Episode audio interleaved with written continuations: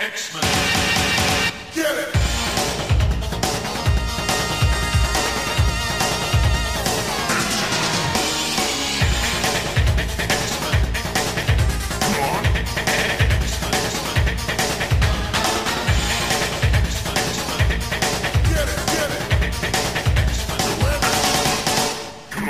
Hey everyone, and welcome to another exciting episode of Battle of the Atom. This is your weekly X Men podcast where we rank every X Men story from A to Z. I'm Adam.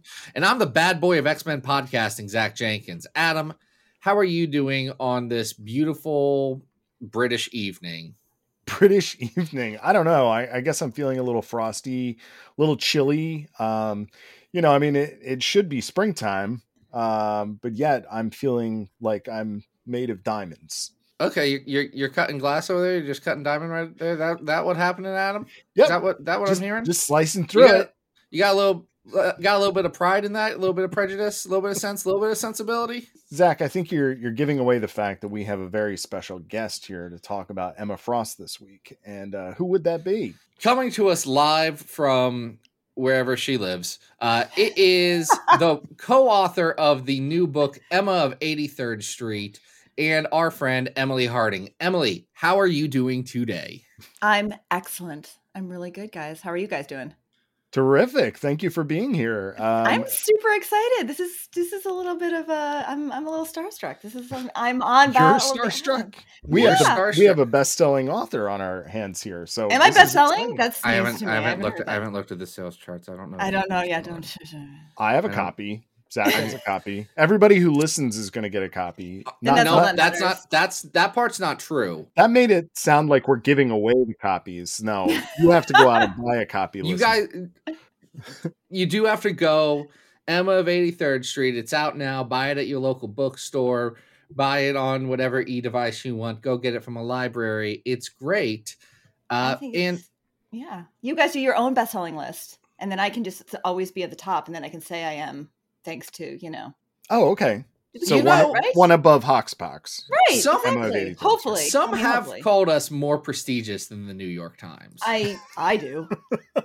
no one listens to me though, Zach. I'm sorry. That's important. Now, Emily, for people who uh, may not keep up with the world of books that aren't about the X Men, Mm. uh, where would they might possibly have heard of you from before this? Now, From before Emma of 83rd Street, yes. um, I've I've been writing a series of literary uh, deep dive uh, pieces about Mhm.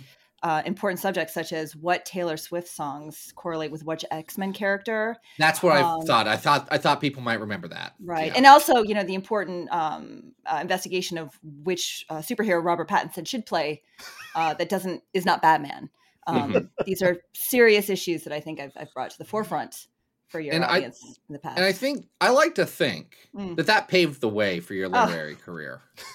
you I like actually don't think- realize how much you guys have by letting me absolutely run wild with the worst parts of my imagination. How much that's helped me. So We no, were- We were all going through it during the pandemic, were.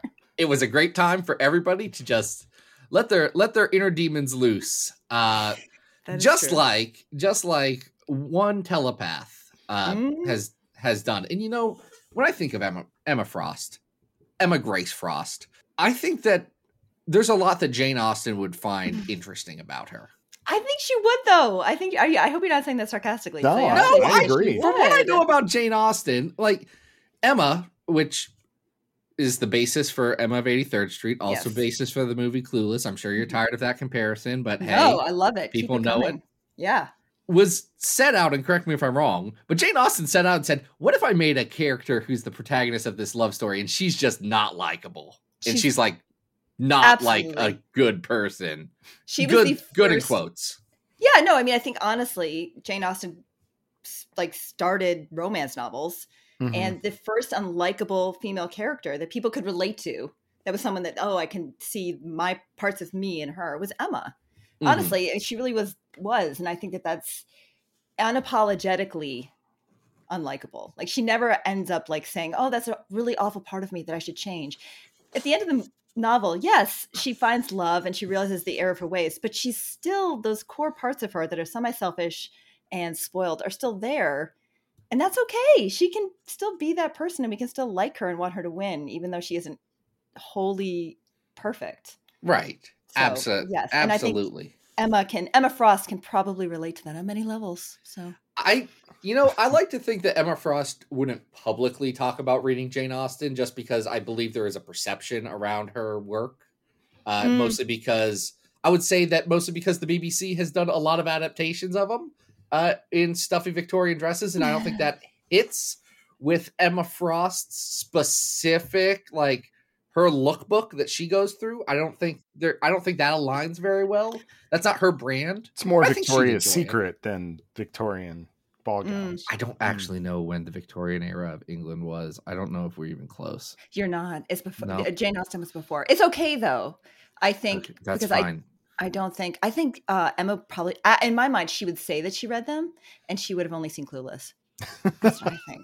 I, like If you that. ask me, that's what I think, Emma, because I think that she's got the feigned British accent, which I still Mm. maintain is the, you know, Katharine Hepburn mid-Atlantic accent. oh yes, She absolutely. Learned oh to cover up her Boston accent, but I think she would like the prestige of saying that she read Jane Austen without actually having opened any of the books and just saw Clueless. That's I great. can I can actually I can buy that pretty well. Yeah. And, you know, we are we are talking about Emma Frost, uh, you know, Boston's own, and what she was doing before she started doing all of these things. And you know what? We we have a text for that. I know it's a text that's beloved by Who? Who? I don't think anyone beloves this. Hold book. on, no, no, Who? no. I've heard, I've heard people Who? who beloved it. I don't Beloved. you think you have to understand. Sure? I've said this publicly on the podcast. Most people that like are like, "Oh, I'm a hardcore Emma Frost fan." I just stopped paying attention to them really quick, and it wasn't anything about them. It's just I've been burned before. So I want names. You guys can DM me on Twitter because I I love Emma and I this you guys made me relive the series and I I it was whew, Well, yeah. let me tell you. Yeah. Well, actually, I'm going to hold that thought because I do have some opinions because we've done part of this book on this show. we've done the first arc of this book before, the one where she's Um, hot for teacher, which is Very quite a unfortunate. choice. Yeah, uh, but this week we are talking about mind games. This is Emma Frost number what Seven through 12. and um, this is written by Karl Bollers and penciled by Carlo Pagulayan and inked by Dennis Chrysostomo. And covers by the one and only. Greg Horn. It's Greg Horn, baby. He pulls back on this one, compares 7 through 12 to 1 through 6. And Greg Horn got some editorial notes and said, You know, she's like a teen in this book, right? I don't think you're right at all. I think all of them are still pretty bad. I, I'm not saying they're good, but compared to the first six that I would not like have in my home just because there's a perception of these things. I mean, She's still a teen in this though. yes. Yeah. And and number seven's cover is Emma, teen Oh, Emma, teen in Emma. adult Emma dre- dress, um, with a "Will work for food" sign by her feet and leaning, That, okay, that one. It's leaning actually up great. against a fire in a barrel. Oh my god! I don't know because Uh, number number nine has her in the most "I am a teenage runaway in 1998" outfit that I've ever seen, and I kind of love it. Okay. I do think this arc is way less like terrible than the first one. Like this one had the possibility of at least maybe having something going on, but then it just it never happens. So what happens in these issues, Zach? So Emma Frost uh, has run away from home and said, "I can do it on my own, Daddy." And then she realizes that, oh no, she needs money, which I do. Mm-hmm. I love it when someone who's had too much money their whole life has that realization of, oh no, wait, I used all of that money. that was super useful for me. She tries to do a couple of things, get some jobs, tries to use her telepathy to get out of the way and make money. Anyway, she runs into this guy named Troy, and he seems like generally an upstanding, decent dude. Like he lets her crash on her play at his place, doesn't make advances at her. Like he's pretty. He tries to be above board. At least that's how the book perceives him. Yeah, but Uh, Troy owes ten thousand dollars. I was gonna dollars say he's to There's the- that. to this one-eyed dude.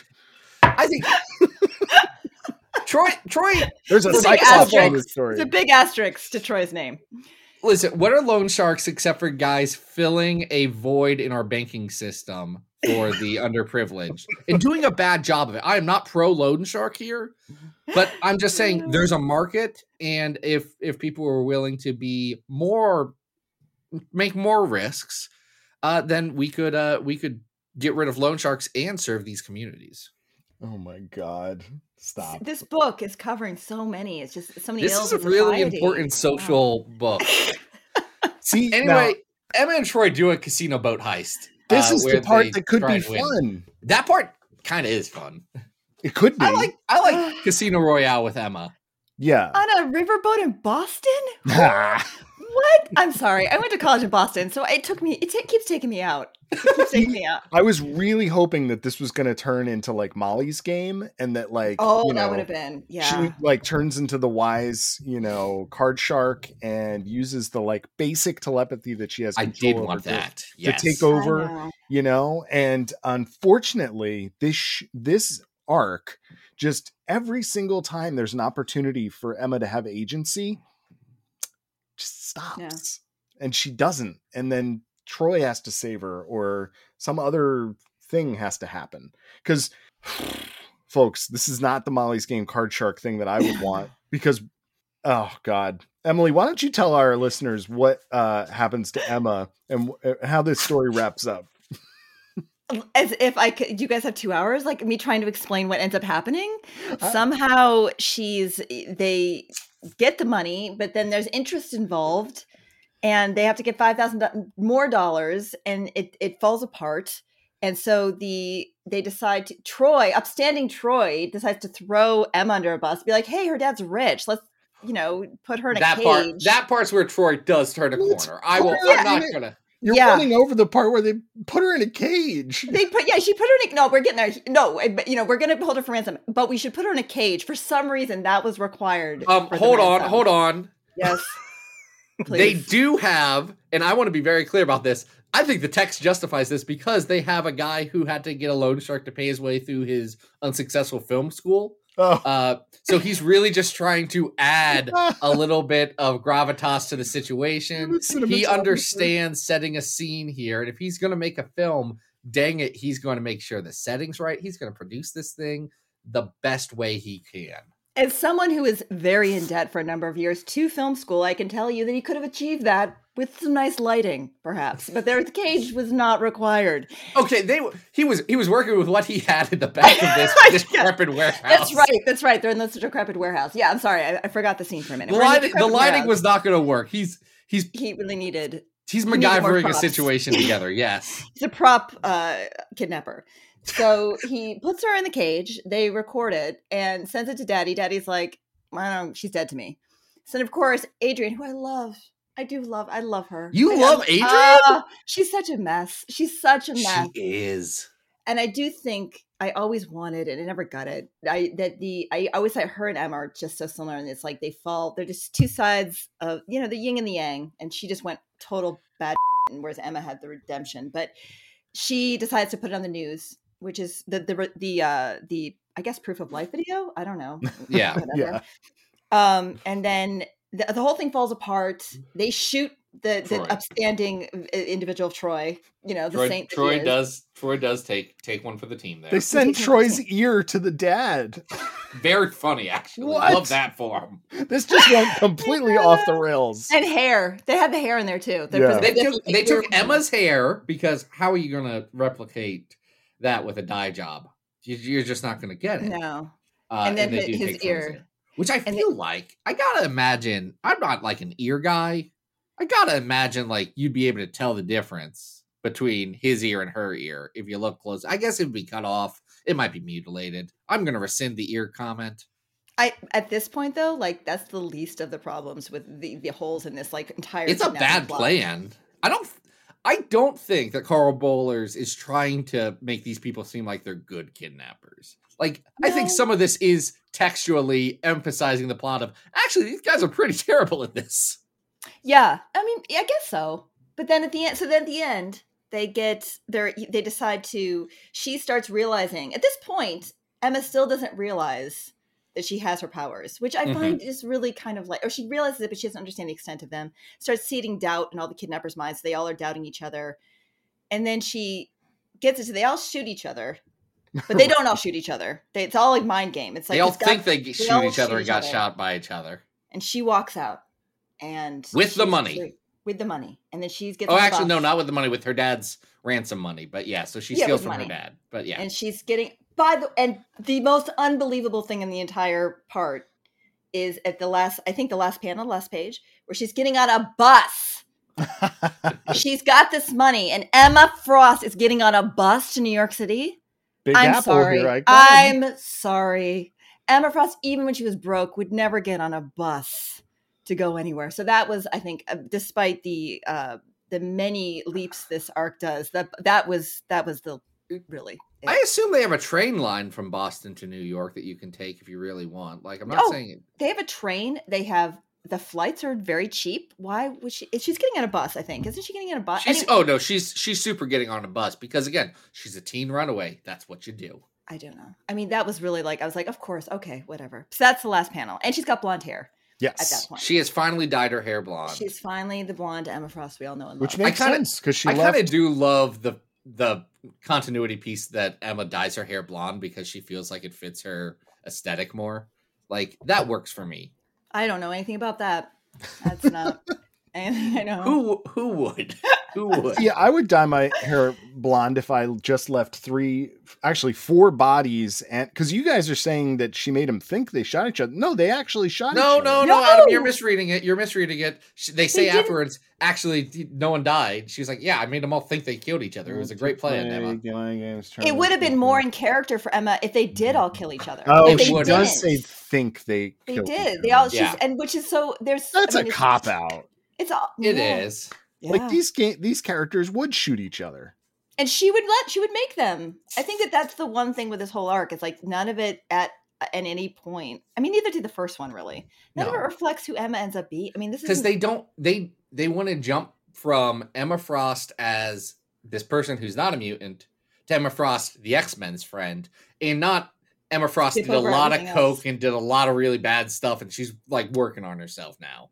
uh, yeah Yeah, just I- they were keep Bollers keeps doing these like issue end cliffhangers where you're like, oh, next issue she's gonna cut loose and it's gonna be awesome, and then nothing happens. So it it's it's very dull. So I really wish that there was more card shark fun here and less Emma in a cage like not being able to do much about it. This is a very 2004 Marvel comic. i think it's it's a 2004 marvel comic but i think it's also the trap that like so many fall into is that in order for her to be redeemable in order for her to be the character that we need her to be after this Mhm. she can't be she ha- they had to make her a victim so like we have to make Mm. her a victim and she didn't have to be No. I think in my mind like and i'm aging myself but like when i always read emma especially during and we'll get there but the you know her the, the generation x and the the hellions era and, and all that she was a cold smart woman who was just no nonsense just a bitch and i loved her for that like and that was just like maybe it was her upbringing who she was but that wasn't because she's like a victim that had to get she just that's her as a person but they had to make her this victim was just so annoying like they this and that first this whole actually this whole series she's just a very you know reacting to her surroundings rather than having like you Mhm. said adam like any agency of being like you know what? I'm really gonna you know what? I have this power. I'm gonna yeah i'm let's do a big heist. Let's just take down this whole boat. It was just oh wow look what i did. I made $10000 that was $10000 for emma frost even in the high school days first arc would have been like that's not that's no that's nothing. I could do better than this so. Right. yeah. Yeah we don't get the sense that this person is um coming from wealth that this person like is spoiled in any way she's just willing to wash dishes Over a um, fifty dollar bill right i mean at like is- an upscale restaurant. She did not actually order that much. yeah it was No. weird the whole thing like you know you look at yeah i'm a, like the at her worst, at her worst, body swapping the storm. Like that's not this girl. That's not the same person. Like they're not. This is not the same person. And you can make that person not likable but relatable in a way that doesn't need her to become this person who's like, I, you know, oh no, I tried to steal fifty dollar deep meal and Troy's gonna let me sleep at his house after I washed it. Like what in the? No, she's not sleeping in in Troy's bed. Like when was the last time Troy washed his sheets? That's Okay, that's that's fair. I don't see not- Troy as a frequent sheet washer. And Poor guys, Troy started this episode is really high. We've just taken him down. We just keep Everyone, as you're hearing this, you're probably listening to this in the morning. When you get home from work tonight, go go wash your sheets. wash your sheets. You'll you'll feel better when you put them back on your bed. I know the fitted sheets a pain, but you'll get into clean sheets tonight, and you'll be like, "Oh dang, yeah, that's why we do this." Clean sheet day. It's, it's and then afterwards, day. Afterwards, you after you wash your sheets, and that loan shark calls you and tries to offer you that loan again. Don't do it. Just don't, do, that. it. You don't, Don't need do it. that.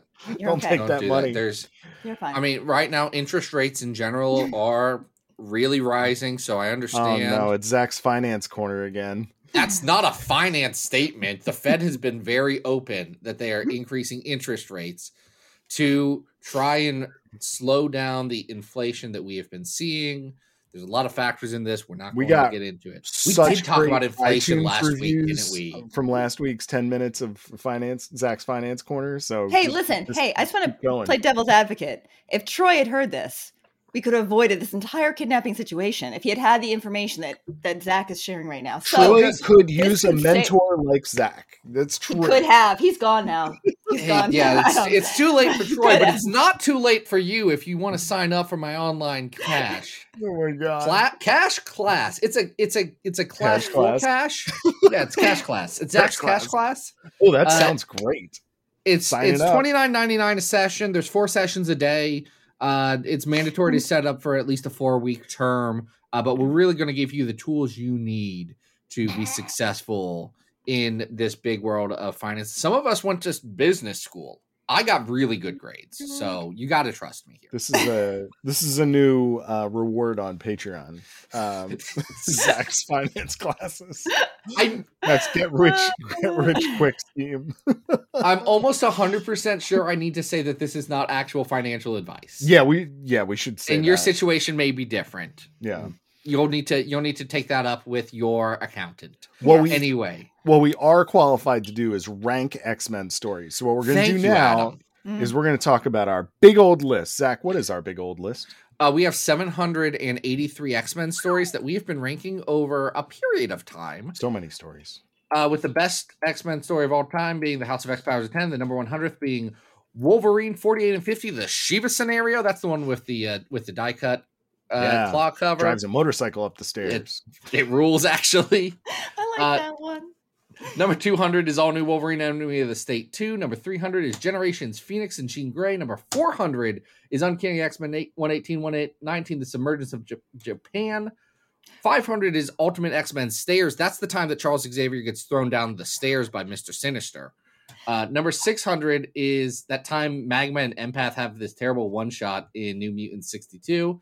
Number 700 is the X Patriots arc of X Factor. And number 783 is the worst X Men story of all time. Say it with me, everyone 2099 World of Tomorrow. World of Tomorrow. Yeah, it's really bad. So, also really bad is the first arc of Emma Frost, Higher Mm. Learning, which is Yeah. down at 665, just missing the mark of the beast. Um, would we agree that this is better than the first arc of Emma Frost? I would say that this is better than the first arc of I- Emma Frost. Would as well. However, I don't. Emily think- Emily's given given us a little bit of like a she doesn't No. I don't think she wants to give this arc any props. And Okay. No, that's the I- challenge we face. I just I I hate I mean I hate the first arc, Yeah. but it yeah. did at least it was like okay we're gonna start a new arc. They had the chance to redeem it, and they just doubled down on everything that was bad in the first one. That's why I think Mm. it deserves a lower place. But on its own, it is better. And I'm gonna ask you- arc. Okay. I'm going to ask you this, Emily, Yes. because I know you were reading comics frequently at the time this came out. Mm-hmm. Is this better or worse than the Secret Empire arc of X Men Blue, where Emma Frost tries to make a teenage Cyclops into her sex slave? I mean, that's just goals. I, I you know, it's like if you're, g- You've got Cyclops. The only time he's good is when he's yeah. I mean, I don't know. I give. I, I- that's the Emma I love. That's the Emma I love. So that You- do better. Her favorite, you heard it here. Emily Harding's favorite Emma is Terrigen Mist uh, No. post IvX era. I didn't say uh, my Emma. That's what, favorite. that's what she I said. She said, she- "I love this. I love this Emma in this black suit and a bad helmet that she only wears once, but will never stop thinking about." She's unabashedly her. Like that is Emma at like listening to like what she thinks needs to be done, and that's that's her being unapologetically unapologetically herself. I I don't. I love when a character is true to herself, and this whole this whole arc. I don't like because it's not Emma. It's just not Emma. It just doesn't ever. Nothing of it reads true to Emma. So I as much as that she was a a hot mess during that arc, I do love it because it's like, yeah, go go crazy. That's why we like comics. Go crazy. Yeah, yeah. Team Scott, go for it. Why not? Let's do this. Her that uh, that being that arc broke- also has uh the reveal that the jet that they're flying around in turns out to be danger so that's fun It does also have Wolfsbane having the power to turn into five wolves. yes yes I mean, I, there yeah. are some positives there Yeah. um so if- Okay. if, we're saying that's the ceiling Is this better or worse than number 666 on the list? X Man 67 to 70 Infinites of Evil. Oh, Um, by warren ellis yes this is better than that this is better than that. Is this better or worse than the Axis Revolutions number three story drawn by Pepe Larraz where Kitty robs a bank? yeah it's better Yeah. nothing happens there and kitty is also I was very gonna out of character and holding an automatic weapon it's no good I mean, she's intentionally out of ca- I- character. That's I, Hey, I just that, remember but the art from that. I don't remember that story arc at all. I just remember the art was awful. it, it's five pages, so it's not that big of a thing. So okay, it's fine. makes. All right, I will say the beauty of Axis is this weekend while I was hanging out at my house, my son was playing in his room and he did come up with the plot of Axis himself. He was like, Well, the good guys went into the bad guy box and they became bad guys. But if a bad guy goes into the bad guy box, he becomes good guys. And I'm like, I'm really glad my four year old's on the same. level. that's amazing Hire far as Marvel. working. Marvel's Oh good a my job. get gosh, him to Great. the next retreat I'm just listen, I'm not saying that they should be scripting everything, but if Marvel like for one month let a bunch of like kindergarten and younger kids plot the comics, I think we'd have a really fun time. yeah Listen, that's my entire defense of the '90s. yeah That's why I love you guys. Everybody hates '90s X Men. I'm like, that's what it is, and it's fantastic. oh Sorry, my god That's love it. that's a that's a very vivid description of Scott Lobdell and not an incorrect Yeah. one. Well, Not we will get to Scotty uh, later in this episode, but right now Scotty we're gonna, Lobs? we're going to fast forward to um, a later version of Emma Frost, um, one that Emily may not like as much because she's uh, Emma is paired up with uh, with my favorite, um, you know, and my favorite pairing, which is Skemma. This is Dark. Stop X- calling it that. I've asked you for years. It's the worst sounding ship name anyone has ever come up with in the history of ship names. If it was a good ship, it? it? would have a better name. Emmett. Emmett. We we don't have to do this. We did this one time for Ben and Jennifer. And then they were like, and Brad Jolena. And now we have to do it for everybody? No, it sucks. All right, it's always sucked. Scott and Emma, Scott and Emma, who I love. Uh, this is Dark X Men: The Confession. It is written by stars of stage and screen, Craig Kyle and Chris Yost. Yeah, Uh, pencils by Bing Cansino, inks by Roland Paris, um, Edgar Delgado and Brian Reber. You know they're on those colors. This is a weird book to describe because it seems to be the book that they handed out to tell people. By the way, if you haven't been reading X Men, here's the general gist of what's going on. Like a br- yeah, it's a weird bridge. yeah. So Zach, um, for listeners who may not be familiar with this particular era, why are the, the Dark X-Men, Reign. Why are the X Men so dark? Well, this is great. So, have you, Adam? We talked economics. Let's talk politics. Have you heard of a false flag? Yeah. Oh, oh Jesus, yes. Where we- You know, calling Jesus a false flag, that's gonna that's gonna ruffle some feathers, I feel. Uh, but I, I like how bold you're getting on this podcast. Uh, no, so Norman Osborn, you know, the Green Goblin. Yes, and his He has been put in charge. He has been put in charge of all of the defense of the U.S. and therefore the world. Mhm, mhm. Uh, and has assembled his own team of X Men and also a secret team of all of the worst bad guys to rule the world, including Emma Frost, who he recruits. Yes. Emma is a double agent hmm hmm working for herself, really. Like, she's a double agent, but she doesn't have a second agency. She's just like, I'm not actually working for you, Norman. You don't, I'm, I'm going to play you, and I'm not going to tell anyone, but it's going to be a fun trick later. Uh, Namor knows, right? Namor does not He doesn't. No. I'd have to reread Utopia, and there's a lot of great know. land Don't arc do around that. Don't do that. Don't do We haven't covered it on the think sure. podcast yet. One day, Adam, we're gonna have to we're gonna have to go through all of Utopia. Okay. Get another drink. Yeah. Woof. It's okay. So This is post that though. This is post Cabal. This Right. is no. This, is, during, she's. right? Is I think because- the the issue came out after that, Oh, okay. but this but is it's mid. set explicitly before they have set up the uh, Utopia Island and done all of that. So she has Okay. not revealed to Norman Osborn that Oh, she's okay. bad. But this is saying actually mm-hmm. she did reveal it to Scott earlier, and we all know because Emma says she feels really guilty because, well, what if I'm just an irredeemable bad person and everyone sees me as an irredeemable bad person? And Scott Summers is like, yeah, I've been having Wolverine and a bunch of teens do so much murder oh God. recently. Out of context, this is the most comical comical issue because every time she's like scott this is really important. I need to talk to you. He's like yeah but what i'm saying is more important so i'm just going to talk over you. Like every single Mhm. time. And so she just at like mid issue she just she just starts talking because he's no longer interested in what she's saying. So she just starts talking and it's played as if they're having conversation but it's clear he's just steamrolling her and she's just trying to get it out and he he just keeps cutting her off so He- yeah he he's like talks about the X Force, like Yeah, he literally says to her, and I realize that I'm now doing this to you. Um, No, no, no, You- please, please. Because I don't have it in front of me. Please, he says, You never have to tell me that. This is about what I have to tell you. Now, if you're being charitable, the No. because this happens on because this most of this issue happens on the astral plane you you could because the way the issue is constructed it's each page is one page is emma narrating one page is scott and if you want to be charitable but i don't think it's successful in this goal you could say that both of them are kind of like kind of just spewing these ideas at each other in the psychic So, plane Adam, But I'm gonna. that's I'm not gonna, how it I'm gonna say something. I'm gonna say something that I learned very young, and it is about what our false flag Jesus gave to us, and that is two ears for listening, one mouth for speaking. Mm. It's very hard to be listening to someone when your mouth is running, Scott. I mean, Maybe that's does- why you're sleeping on the couch, Scott. Can we also go? Can we also just for a moment? They're in a very large home, Yes. and him and Emma are having they very early in the issue. They have like a anyway. He decides to go sleep, not in their room. Yeah. There is no other place for him to sleep but on a couch where the students find him in his underwear in the morning. There's no mm-hmm. even okay. So say there is no room in this entire house for you to sleep, Scott.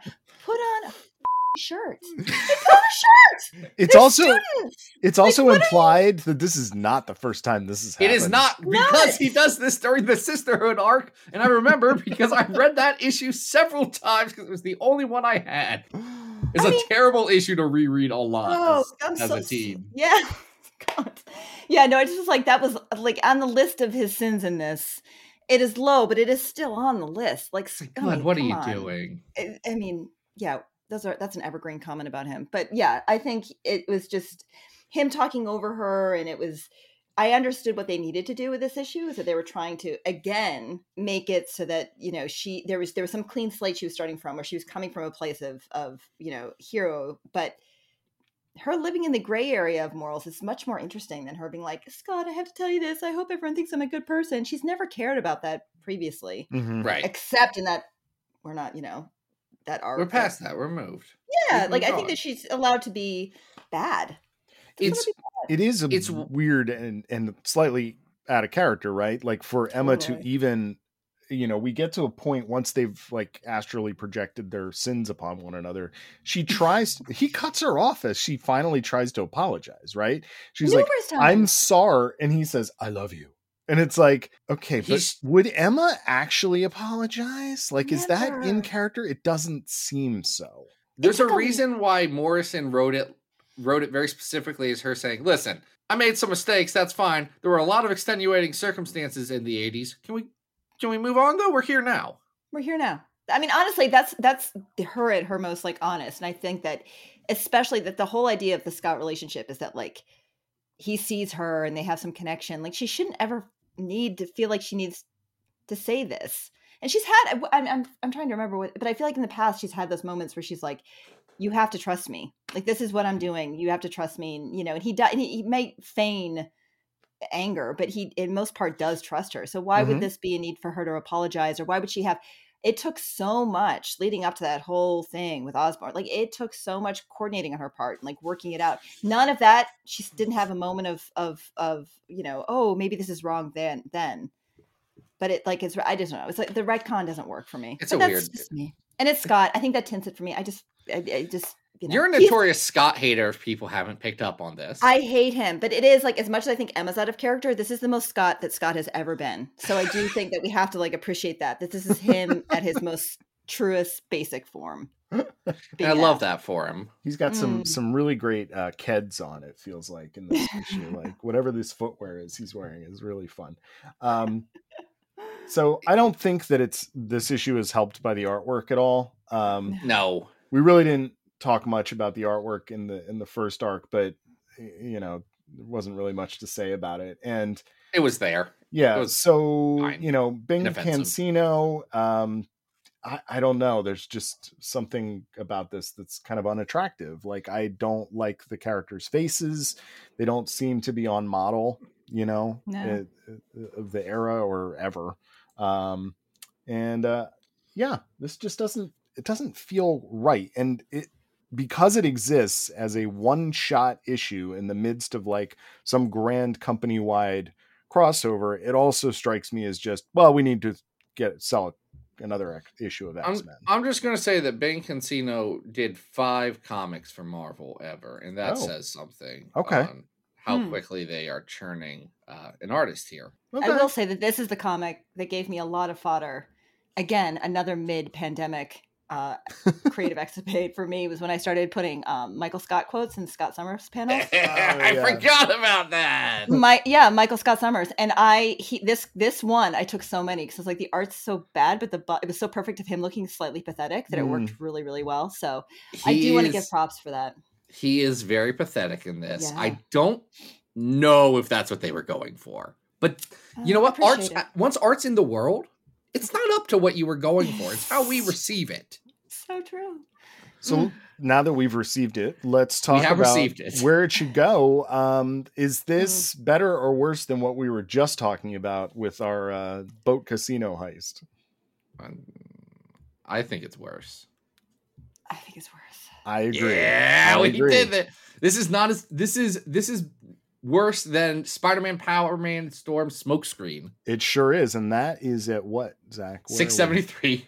Yep. Okay, so let's keep working our way down the list. Um, Is this better or worse than Captain Marvel two and three? That is, of course, the secret origin of Adam X, the Extreme. oh, that one's pretty Oh. bad.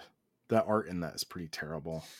Fabian Nicieza often wanted to like, I don't know why people didn't understand what I was doing with Adam X, and that's because those issues are not very good. Yeah.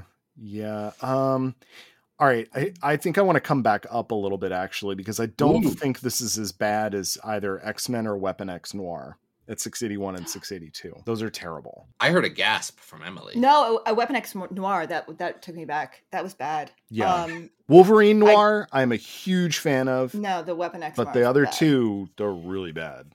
i would say that's above that Is it better or worse than Wolverine the Vigil? That is, of course, from Marvel Comics Presents 1 through 9. That's the story about Wolverine's uh, wizard daughter with crystal claws. I think this is Oh my better God. Better than that, but I can't go higher. I can't go higher than 677, Incredible Hulk 148, which is the first appearance of Super Doctor Astronaut Peter Corbeau. Yeah, Chris Claremont's first actual Marvel comic. Yeah, that one's better. so right slide it right there underneath I don't know. Is this better than Time Storm 2099, tw- 2009 2099 X Men one shot? I think it is. Yeah, Okay, fine. Look, 2099 is having a moment. There's a Miggy O'Hara is in a movie. I know. Chris played by Oscar Isaac. Kris Anka doing all of the character work behind the scenes and developing that look. I mean, it's good. I am so happy that Chris he does look like a Kris Anka is making like with that his face off. money, man. Just Ugh. like making the announcement, I'm not doing comics anymore. Good for you, Kris Anka. I want Kris Anka to make it. all the money in the world. Yes. Uh, great Yes. for him. If anyone needs like cover designs for a book or something, maybe give Kris Anka a call. I'm sure he has thoughts about the settings of New York streets. I don't know. I think he did Ninja Turtles for a while. That's in New York. That Oh. counts. yeah. I don't know which Ninja Turtles he's. I stopped paying attention to Ninja Turtles when I stopped being a child, except for, and I need. How dare you? I'm sorry, I didn't watch Ninja Turtles cartoons in 2012. No, you don't have to watch the cartoons. I'm I'm. Just saying they they're still like making good stuff. Hold on, because I got very good Ninja Turtles related news today when four different people tried to tag me to tell me there's going to be DLC for the Ninja Turtles beat 'em up game on video games, Nice. uh, where Miyamoto Usagi is going to be a playable character now, and that is my jam. I'm staring at a Miyamoto Usagi calendar right now. It's got a little little drawing of the rabbit by Stan Sakai. yeah. It's- Zach's like, screw the Ninja Turtles. I oh, like I the would rabbit." only. Here's the thing: my kids would be like, "Yeah, oh shoot, my kids would actually really like. I gotta buy this game now." My kids would want to be the Ninja Turtles, and I'd be like, "You guys do under- I know you don't care about this rabbit with a sword that I love, but he's in the game, and we're gonna be him now." That's awesome. They'll love it. That's really cool. They'll love it. Eventually, eventually, my son will read the best comic series, Usagi Yojimbo, which we cannot rank on this list because it would all be tied for even, and then Space Usagi below that. That's my hot take on Usagi Yojimbo. All right. So, uh, what's the last story that we're doing that doesn't involve uh, Samurai Rabbit? well, Emily, is this your favorite era? This is Generation X era, uh, I Emma? do. I I mean, I do love '90s Generation X. It is Okay. a favorite. This is when it started going, eh, but it was yes. No, this is still my favorite. Yes. This is Generation X, 55 through 56, uh, written by Jay Faerber, who I once heard someone describe as X Men legend Jay Faerber. And I was like, oh, guys, nothing against them, but we're giving a little bit of credit. Yeah. Uh, Terry Dodson and Rachel Dodson are doing the art on that, and I like the Dodson's art. Oh, art. I love. I'm loving the art here. Emily, what's your Dodson based feelings? It's fine. Oh, I don't I mean. I don't know. I mean, I I don't know. I've You're mean, allowed also- to know. You can know. This is a show about hot opinions. We are in our attitude era. I don't think I yeah. said Let's that get earlier. the hot takes. But we're all deep. I forgot. I'm sorry, guys. I know we're in our attitude era, and let me bring this back from the start because we need to respect the tradition. Can I get a hell yeah? Hell yeah. Hell yeah. Thank you. Yeah. Anyway, your attitude era thoughts about about the Dodsons.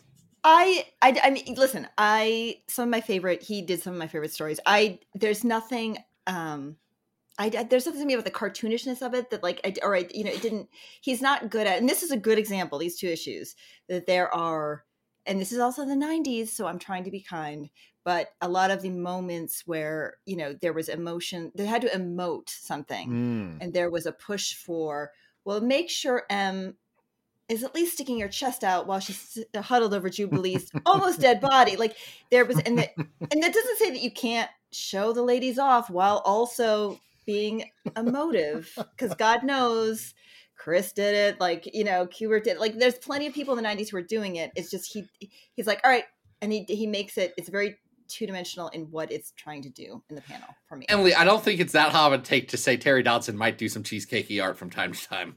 No, and I think he does. Like that's his stick. That's his shtick, though. Like his doing the Yeah. cheesecake. Like that's per- that is him. But I do think that there's not been that evolution of like you could you could maybe put a little of emotion on her face. You could you could make her have some tears in her eyes. I don't know. There it, it never. She really- doesn't have to be a sexy crying baby. Like she can She's, be. I don't think she's crying in that. He didn't even make the effort of putting tears in her eyes. I think she literally is just like holding. She's just standing Jubilee. there. Just Yeah. standing there. Here's what I'll say. I think the Dodson is fantastic, if only because um, he really does get the characters on model. Like they have distinct faces in ways that a lot of others just ignore. Um, but he is always preoccupied, like what Emily is talking about, with making everybody look super pretty. You know, so that is at its detriment because Generation X, if you go back to you know the original, uh, you know with Chris Bachalo, everybody's kind of ugly. Like there's that like vertigo, That was kind of their shtick, Right? though. Like- Yeah, they're- they're thing weirdos. that like skin. supposed to be. Skin's looking pretty handsome here, and it's like, well, Skin's not He's tightening himself handsome. up. right? Even Husk, yeah, Husk was like not supposed to, even though she was attractive, she wasn't supposed to. And also, I think that this was, I haven't revisited this era of X- Generation X in a while, but he, there's also a, a weird disconnect with M, where she's not, she's very much white coated, more white coated in this than I've seen her before. Like her, she's not drawn how I'd in or previous. She Mhm. looks very much like.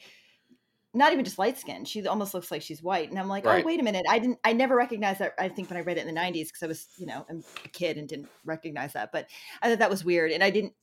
All the characters looked a little bit off from their un, their their authentic selves, I should say. M was always the most beautiful one. And She was mm-hmm. very always unabashed about, you know, her being dark skinned and beautiful and gorgeous and like who she was and that that whole era of her. And this was like she, I don't know, she looked very much like a lot of other Dodson characters, and there wasn't that hmm. uniqueness. Oh, I.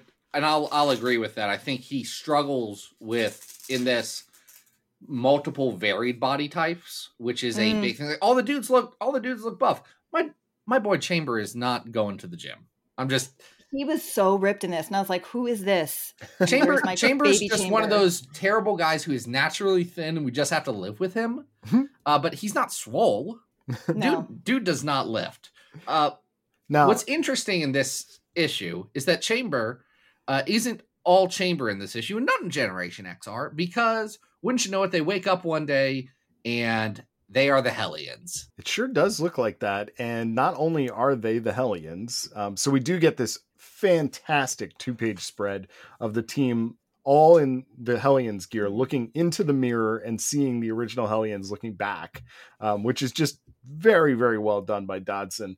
Um, but for, you know, fans of a specific era of X Men, aka uh, Mutant Genesis, they will recognize that these characters are now flashing back to Uncanny X Men 281 when the Hellions died at the Hellfire Club.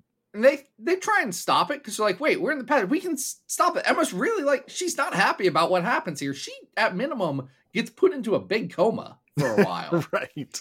also, she has some she has some stress about her students being viciously murdered. Makes sense. Yeah, I mean, you They try and would? stop it. They try and stop it. They do, yeah, I guess. But they're also trying to figure out why. M wakes up halfway through and so she realizes it's not real. So they're kind She of does. half-assed trying to stop it and also trying to figure out what's happening. Well, and Mm. M goes Um, and gets her Emma Frost, the Emma Frost that is at the uh, Massachusetts Academy, Mm. brings her into it, and there is a scene that I I do think works, even if I think the script works. I don't think that the emotions. I think it's fair to say that Dodson could be putting a little bit more effort on it, but where Emma tells younger Emma that said, "Hey, this sucks." Yeah. Sorry, this mm. sucks. This doesn't define you though. Like this isn't this isn't the only thing that's happened in your life. And you know, it's going to be, you know, there's brighter days ahead. And Emma's not exactly an optimist, but I think that's I think that is very telling to what we were talking about earlier on how Emma approaches things. That life happens and you can only let yourself be defined by the past for so long. And you just have to keep doing what is going on now. That's what I think. I and honestly, as much as you know, this was revisiting something that's already happened and has Trevor Fitzroy in it, and it's a whole thing. Um, the idea that she turns to herself and says that is more character development than I think we've seen the other two issues we talked about. And I think that Mm. that's what I always loved about the old Generation X is that as much as it's about this new group, and yes, they're not the glossy X Men, and they're you know at the different academy, and they're trying to find their place. She Emma's working on herself as much as she's working on this new group of kids, and you see why she's a teacher more, and her working on herself, and that was such a that moment for her was really important. So I do love that that moment, even though how we got there was kind of messy. It is. Yeah. Uh, and also messy in this, we find out at the end. is what's happening. It turns out. it turns out Adrienne Frost I love Uh, it. is just like, it. I'm the White Queen now. You all suck. Bye. I love it. It's such a it's such I don't know. It's such a power move. She's such a bitch. I love it. He I just the she's- worst. I love it. She's just like, yeah, I'm just I'm just messing with your life. See you guys later. I hate you, Emma. Goodbye. She's got I mean- an awful costume. Oh, that costume is terrible. Well, if you're if you've got issues that you know maybe if that's what makes her happy, Adam, you know she's trying to find her happiness, so it's fine. Oh, it man. looks like what a super rich woman would wear to the Met Gala themed for superheroes Hmm. No, but that's why super it's- villains. that's why essentially like Adrienne Frost got dressed and she's like, What do superheroes wear? And she's got more money than God, so that's what she did. And it's so ridiculous and over the top because exactly what a like a billionaire who i- i- is slightly unbalanced would would probably wear. And I love that for her. It's I- in Good character. for her. It's very Good in for her. character. It is. Absolutely. It's just the worst, though. I hate that costume. It Oh my looks god. It's so bad. horrible. It's, it's I- great for her. I also think that one of the very amusing things about these two issues is by revisiting this Jim Lee and Whilce Portacio with like some script like shenanigans with scripts. John Byrne. Um, it really highlights what a freaking mess that story was too, because you have the you know the Fitzroy thing, but then you also have the Sentinels coming in from the you know from Australia, and it's just like, oh right, like wow, that that probably looked really cool when Whilce drew it, but like as a story, it is not very coherent, you know. I like Jubilee sitting around like, I don't. I was like hanging out with people at this time. I'm not sure what's going on right yes, now. I was not in this issue. I love when I got this from you guys, and I was like, "Oh, I haven't read that in so long." I then I went back and read the the Hellions' death, and I was like, and I in my mind, I'm like, I can't be remembering that right. I mean, the Sentinels weren't. I mean, I, I there was so much that happened. I was like, I'm conflating three or four issues, and I wasn't. It's all No. that. It's all there, and it's so it's just like it's so. So I do. Yeah, they're trying to maybe make sense of it, but I think they're The most- trying to put emotional beats to it and like emphasize that, hey, yeah, all of her students did die. That's probably going to like throw her off now that she's a teacher again. you know what's even what's most disturbing about this is that What's I most reread it. for me personally and Mm. that's is that i read these issues as a kid and in my toy kids toy closet there's a trevor fitzroy action figure that i bought. For some reason i still went out and bought after reading these i was like you know who i should buy an action figure of? Trevor fitzroy. That's like mm. something i should and then i should hold on to it for 30 or 20 however many years because that's something like why would you even make that mm. character? That's don't so count funny. zach. Don't I, count. I was just, I, Don't do listen, listen, listen. Yeah. I was, I could have been reading these comics when they were coming out. I wasn't, but I, I'm still old enough that I could have been reading these comics Okay. coming out. Yeah, I mean, I was young enough that I was buying action figures, but of like all the action figures, I re when I was re I was rereading these, and I was like, why did I buy that? kit? or why did they make it? It was just a very it's a messy time, but it was also amusing that they that they at least tried to they threw them in. They were trying to trying to make sense of something that they, even then that was not that far back. That wasn't like they were revisiting. No, like, it was know, like years, eight years ago. They were just trying to like, hey, by the way, we're going to try to make that make sense. now. Yeah. thanks. Yeah. It's like if it is like if today they were like, "Hey, y'all, remember that time when uh there was a Terrigen mist cloud and everyone was getting murdered? What was up with that? That was a weird, weird thing we all did, right? Let's time travel back to Ivy. That's as far back as we're effects. talking. Yeah. Um, Yeah. there is something very amusing though about like if you do read the two versions of the same scenario with the two very different art styles i think that that is really interesting to see you know will's kind of in his like messy scratchy like gadgets and little gizmos uh you know going everywhere and like terry is like no this is going to be clean. This is going to be like precise and you know not a line is going to be out of place. Um it, it's interesting like to see a fitzroy drawn in that style Mm. looks silly No, I was just gonna. It was funny because I think that like while it's clean and precise, that moment of the attack was actually really confusing in the Generation X oh. because it is so precise, and I'm like, wait, what's happening? Whereas with the old art, it was like so I don't know abstract, but you know, it's just it was it, was, like It's it made more big. sense. It's It- big, and it made like it was a big thing. And this was like because I guess he was so precise, it it lost some of its gravitas. I was like, wait, this is is that that moment now? It was confusing. well it's funny because the sentinels that come in i think in 281 look huge There's- Right. and these sentinels look like they're about what six feet tall Yeah. so They're dude sized. like hey we're here to kill you Yeah, everybody. so true. Um, it's a it's a whole thing. To be fair, they probably didn't anticipate that people would be able to look up online or the co- you know the Yeah. comic from however many years ago and compare right then. They were like, yeah, they won't notice. They they won't notice. Fine. They've never been consistent about height on those boys. it's true. Do you know what else is inconsistent, Adam? This list. Our list. Yeah.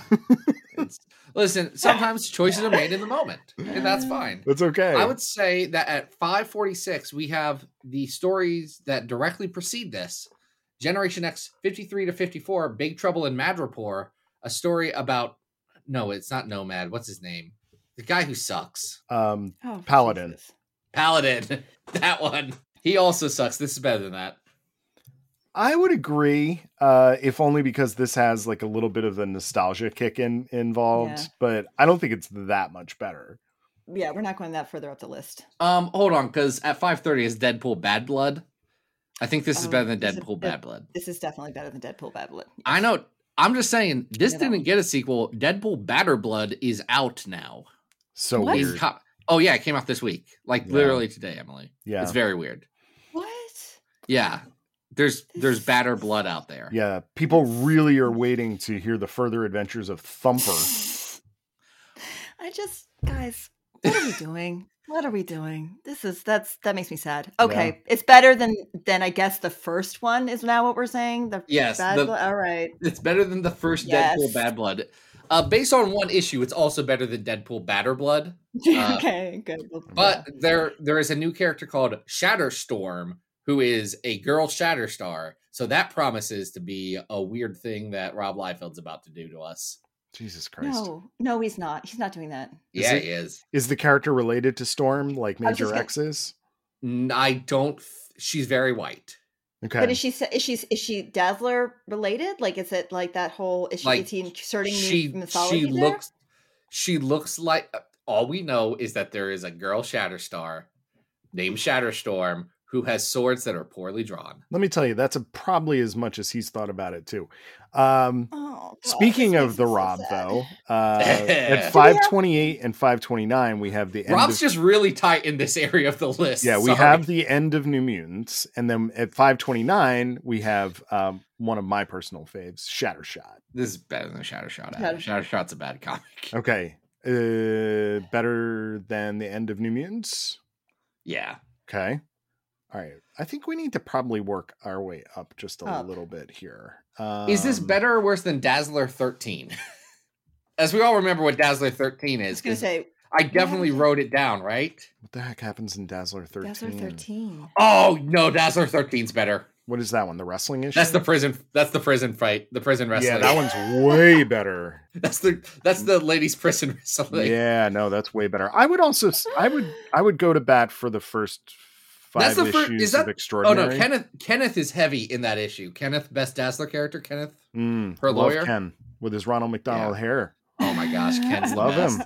Yeah, that one's better than this. This probably isn't as good as the New Mutants 15 to 17 Hellions. Um, no, it's not as good as that at all. Yeah. Actually, this isn't as good as the G. Willow Wilson X Men Burning World at five eighteen. all right. Better or worse than the rise and fall of the Shi'ar Empire at 520. Shorter. Emily, what do you think? I, I, you guys are. I, I'm, I'm biased. That's all, the Shi'ar Empire stuff's so bad, and I love it. So I don't know. I mean, I, I would say it's probably this is probably better. I do love the nostalgia. Okay, that's about. Vulcan though. Do you do you love Vulcan? Scott Summers' worst brother? I mean, ugh. no, His no worst brother. He, his worst brother's Gambit. Let's go over that. No, I think it's better. It's better than that.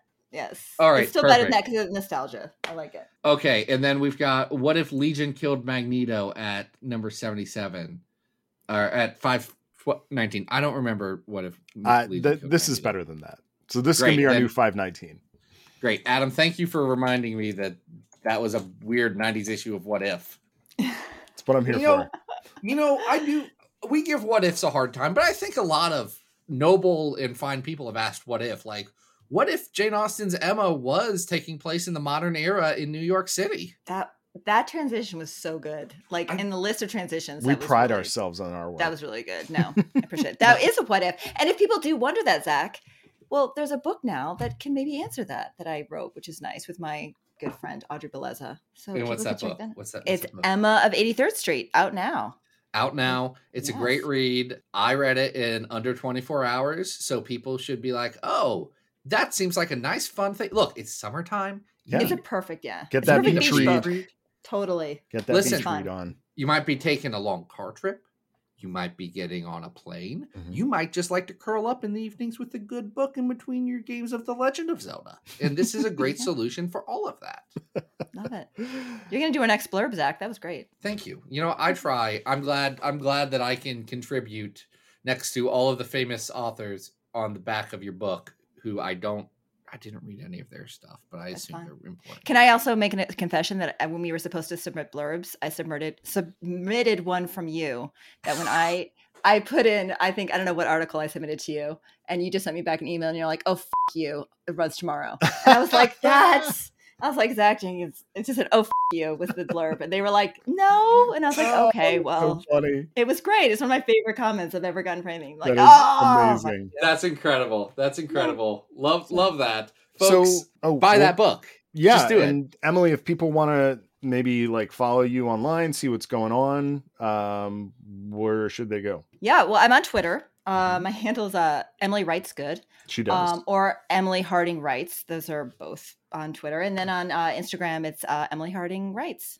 So if you're on any of those platforms, I've been told I have to go on TikTok. I haven't yet. Mm. For the um, youths? the youths, the Utes. the youths are telling me that.